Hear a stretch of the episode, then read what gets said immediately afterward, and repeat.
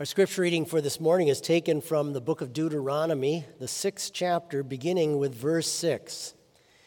And our Lord says to the children of Israel through Moses, These commandments that I give you today are to be on your hearts.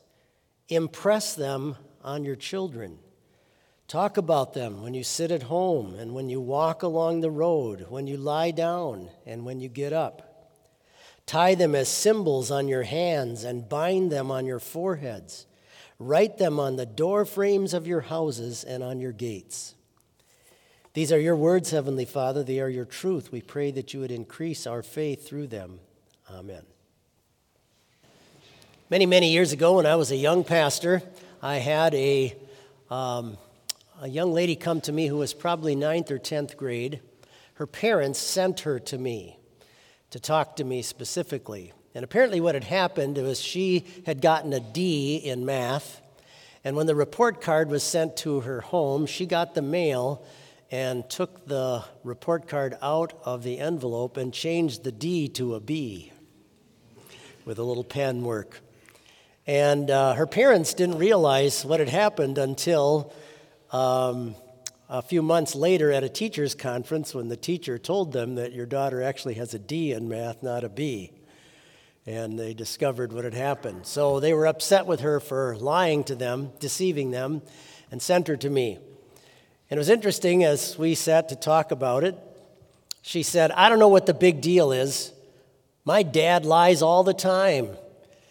The other day, he got stopped by a police officer and he lied that there was something wrong with his speedometer. My dad lies all the time. His hypocrisy about the thing um, ended up undermining his own authority to her. And uh, it caused her to think that, well, now she had the right to be able to do that as well. The role of being a parent is, is a very tricky thing. And uh, sometimes kids can really spot our failures and our weaknesses. If statistics are true for your generation, about 94% of you sitting here today who are college students will plan to be parents someday. So 94% hope, at least, to be parents someday. And the role that you play as a parent is probably one of the most important, it is probably the most important thing you'll be doing in your life. And God is the one who has designed the family. And so it shouldn't, shouldn't be surprising to us that His Word has a lot to say to us about our roles as parents. such an important task. And the home, the home life, and the Christian home is of such great concern to our Heavenly Father, primarily because it is the primary, not exclusive, but primary venue through which the Christian faith is handed down from one generation to the next. And so, this role, from a spiritual, heavenly perspective, from an eternal perspective, is not to be taken lightly.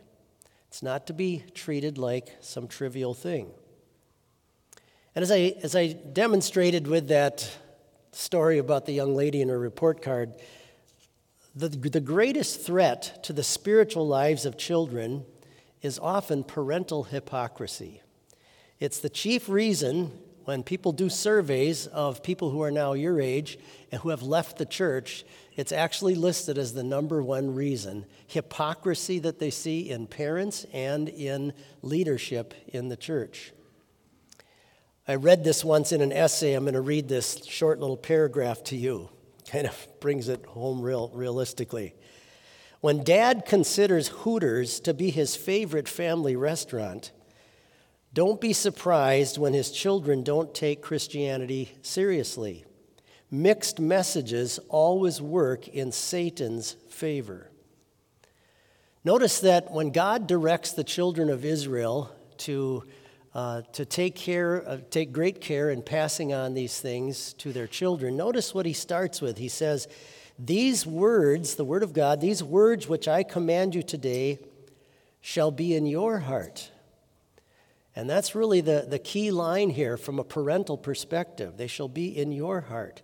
God would have you understand your role as a Christian parent as, as being a model to the very children that He will give you. And in a sense, your life then and how you parent becomes to some degree a sermon to your children. He says, You shall teach them diligently, these words, teach them diligently. And think of all the places he talks about when you rise up and we sit down, when you do this and do that. In other words, every part of life.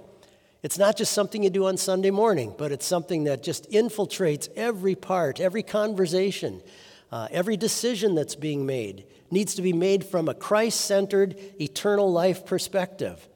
And that's, that comes to us through this wonderful saving word of our Lord. Now, this is, this is an intimidating task. Uh, I know how, how challenging this is. I know how weak and sinful my own heart is, and my own sinful flesh and my mind. I know what a struggle it is just for me to try to stay with my Savior. And, and to think that I'm now going to be in the role of, of teaching another generation and passing this on, such a, a weak and feeble person as myself.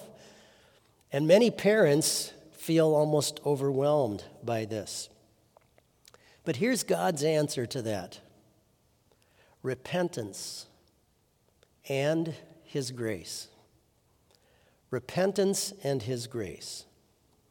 Repentance, first and foremost, before Him about whatever your weaknesses or sins may be, and also before our children that our children realize we are weak, mortal people and that we need God's forgiveness and grace and we need a Savior just as badly as they do. And that, that acknowledgement of our sin and weakness and the fact that, that only the only strength we can have can be found in our Lord, in our Savior, and what He's done for us and His promises to us, that then becomes the sermon. That then becomes the example and the model that God wants our children to know and to see. Even our Lord Jesus' parents were weak, sinful people. Even Mary and Joseph had sins of their own that they wrestled and struggled with.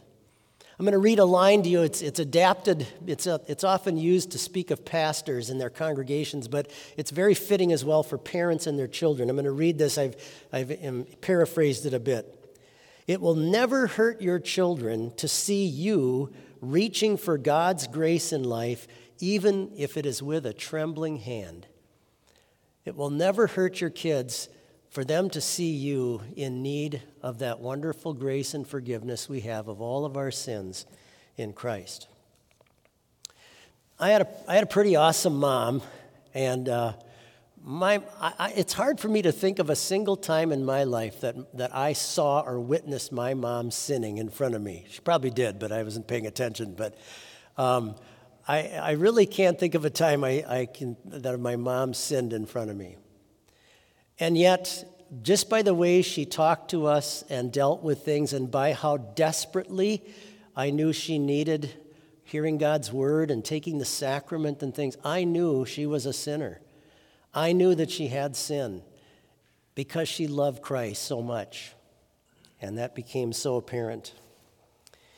Your authority as a future Christian parent will never be undermined when you acknowledge your failings in the light of God's word and bow before the cross of your Lord. Your authority as a parent, when you do that, will only be enhanced. Now, I sent out a special invitation to students today to come here if you plan to be a mom and a dad. And I invited you here today because you are a missionary. You are part of God's mission field. And the primary place where you will be doing mission work is around your dinner table and at your children's bedside when you put them to bed at night. No other institution in the world will have such a positive or negative effect on a child's spiritual life than what's going on inside of the home. And if we went around and interviewed all of you about where your faith came from and everything, you'd find that that's exactly the case for about 90 plus percent of us. I'm going to read a little paragraph from a Missouri Synod theologian, David Scaer. He said this The gospel is at work through one person in the home, and the best missionaries are a believing mother or father not the evangelists who bring tears to our eyes and cause us to fall on our knees, The best missionaries are parents who bring their children to church for baptism and those who are patient with their unbelieving spouses. I'd like to call on you to do something really big for God. And at the same time, it's a really little thing. And that is when you have children someday, take time every day to do a little family devotion with them. Make it a part of your everyday life. One of the things you can use too that really, really helps impress this faith into people's hearts is music.